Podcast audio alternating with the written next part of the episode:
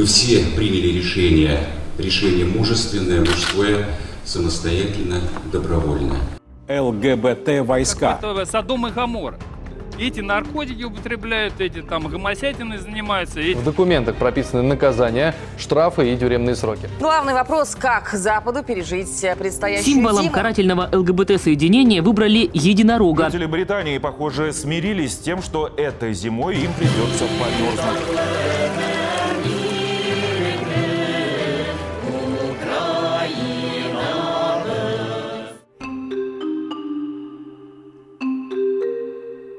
Вы слушаете подкаст «Идель Реалии». Рассказ Файрузы Канафиевой мы записали в августе 2022 года. Фейрузе Канафиева, Альметьевск, Республика Татарстан, 40 лет, предпринимательница. У меня много друзей в Украине. Это мои давние и близкие друзья. У кого-то сейчас разрушен дом, кто-то стал беженцем.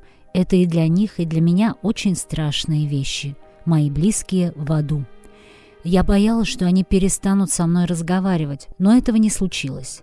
Они понимают, что в России преследуют людей, которые думают иначе. Им угрожают штрафами и тюрьмой. Я не могу сидеть спокойно и молчать.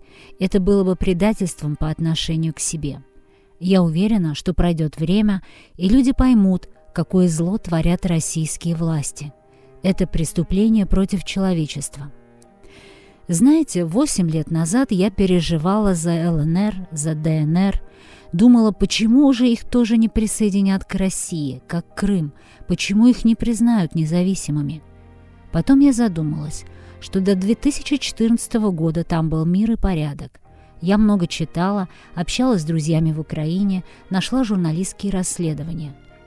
После сбитого самолета и экспертиз я поняла, в чем дело и куда все идет. 12 августа я вышла из дома за кормом для собак. Мне позвонил папа и сказал, тебя ищет полиция. Я удивилась и даже не думала, что это может быть связано с моими записями ВКонтакте. Полицейские пришли к родителям, видимо, они думали, что я живу с ними, но это не так. Затем двое сотрудников приехали уже ко мне и сказали, что должны меня допросить и нужно ехать с ними. Я подумала, что все равно везут силой, кроме того, мне не хотелось сцен на улице, и я поехала.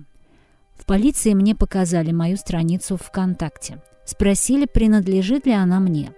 Полицейские показали отдельные посты и спросили, почему я их написала. В одном из них было фото художника Василия Верещагина «Апофеоз войны». От себя я добавила слова «нет войне». Был еще репост про Всемирный конгресс татар. Это было не мое мнение, но я с ним полностью согласна. Полиция посчитала все это дискредитацией вооруженных сил России. Я себя преступником не считаю, поэтому в протоколе написала, что не согласна с обвинениями. Я поинтересовалась у полицейских, навредил ли я кому-то своими надписями. Они ответили «нет». Сотрудники сказали, что никто на меня не доносил. Они нашли мои посты по хэштегам. В полиции я провела три часа. На меня составили протокол, в тот же день направили дело в суд, заседание хотели назначить на следующий день, но я сказала, что не приду, поскольку не успею найти адвоката. Процесс перенесли на 15 августа. Я пришла, меня развернули, сказав, что протокол составлен неверно. Его вернули в полицию. Когда будет следующее заседание, мне не сказали. Это был первый опыт общения с полицейскими. Меня, видимо, хотели напугать, но им это не удалось. Я не понимаю, чего я должна бояться. В моих словах нет никакой дискредитации. С самого детства нас учили, что не должно быть войны. Каждое 9 мая мы против войны. Я тоже говорю, что не хочу войны. И за это против меня открывают дело, я все равно права.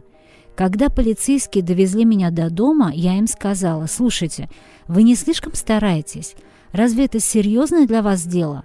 Столько настоящих преступников вокруг. Настанут времена, когда нас реабилитируют, признают жертвами, а вы станете преступниками. Они ответили, все возможно. Из-за моей позиции я поругалась с родителями. Они, жертвы российской пропаганды, разговаривают цитатами Путина из телевизора. Мы поругались еще в начале марта. Не разговаривали три месяца, но, слава богу, сейчас получше. Они тоже понимают, что арестовывать людей, которые выступают против войны, полный абсурд. Мама просит ничего не писать, говорит, мы тоже это понимаем, но мы люди маленькие, ничего поделать не можем. Однако я считаю, что не защищать правду – это преступление. Виноваты и те, кто молчит.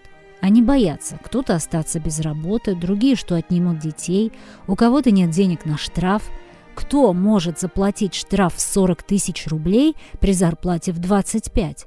Поэтому и молчат.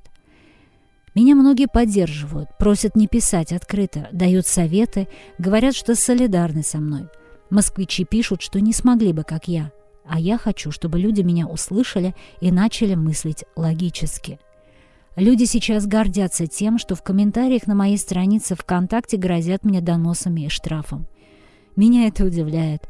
Они гордятся тем, что на самом деле позорно. В интернете так много мошенников, вымогающих деньги, занимающихся порнографией, склоняющих подростков к суицидам. В первую очередь, наверное, необходимо привлекать к ответственности и останавливать именно таких людей, но им не жалко времени сидеть и следить за тем, кто что думает о войне в Украине. Еще одна причина происходящего – материальное положение. Люди в основном живут в бедности, поэтому не видят смысла в жизни. Цены растут, многие еле-еле сводят концы с концами. И вдруг, написав донос, такой человек начинает чувствовать себя хозяином, думает, что может на что-то повлиять. Я не оправдываю этих людей, а пытаюсь понять. Это показатель деградации нашего общества. Разве я могла себе представить лет десять назад, что жители моего города в ответ на мои пожелания о скорейшем прекращении войны скажут «я посажу тебя»? Мне, матери троих детей. Все же вроде было хорошо, но, как оказалось, хорошо было только снаружи. Мы живем в государстве, где у нас нет никакого права выразить свое мнение. Люди жестоки друг к другу. Гомофобия и ксенофобия – обычные явления. Мы все живем в больном обществе. Еще больше расстраивает то, что войну поддерживают женщины и матери. Каждый погибший солдат – это чей-то сын, внук и супруг. Женщины должны первыми сказать «нет» этой войне. Никто не должен умирать, тем более на войне. Но история нас не учит. На самом деле нам никто так и не объяснил, насколько было чудовищно то, что творилось в стране в 30-е годы. А сколько времени вы на уроках посвятили событиям тех лет, истории ГУЛАГа? Кто-то вам объяснил причины? Нет. Поэтому это и повторяется. Мне сейчас представляется Германия в самом начале фашизма. Я каждый раз думаю, в то время в Германии тоже жили женщины, у которых были дети. Представляю себе, что они думали, что делали – Невозможно же не понять, к чему это все идет. В то время тоже были немцы, которые выступали против войны. Наверное, они тоже боялись и переживали. Я чувствую себя точно так же, поэтому я пытаюсь все это остановить. Мне очень жаль всех погибших с той и этой страны. Это же дети 20-22 лет. Им надо было учиться, жениться, заводить детей, но они не успели. Кто виноват? Государство – которая посылает их на смерть. Мне есть что терять. У меня трое детей. У старшего сына уже своя семья, двое несовершеннолетних, и я их воспитываю одна. Верю, что со временем все будет хорошо. Как минимум, мне не будет стыдно перед детьми и внуками. Я скажу, что старалась. Главное, что моя совесть будет чиста. Еще весной я попросила учителей не вовлекать моих детей ни в какие мероприятия военного содержания, такие как письма военным, фестивали патриотических песен. Ребенок в школе должен учиться и получать знания. Я не хочу, чтобы они стали жертвами пропаганды. Я много говорю с детьми о войне против фашизма, о защите Родины. Мы смотрим и анализируем фильмы. Я не переживаю за детей. Они и другие. Никто не должен участвовать в этой войне. Жители Татарстана идут на войну по контракту за деньги. Это означает, что слова о стабильности и процветании республики – красивая обертка. Почему после военной службы ребята не возвращаются домой, а остаются воевать? Потому что дома у них нет ни денег, ни квартиры. Они остаются заработать. Кому хорошо живется в Альметьевске? Только менеджерам Татнефти. Средняя зарплата в городе составляет 25 тысяч рублей. Татары постарше работают с утра до ночи, держат скот, но молодежь так не хочет. А что такое национальные батальоны? Как это понимать? Это же означает послать представителей и так малочисленных народов на смерть. Очень жаль и татар, и башкир, и бурятов. У них не останется мужчин для создания семей, а женщины, мечтающие выйти замуж и родить детей, будут одинокими. Если бы не война, все могло бы быть иначе. Я не знаю, когда и как это все закончится. Цивилизованные государства помогают Украине и поддерживают ее. Россия остается в изоляции.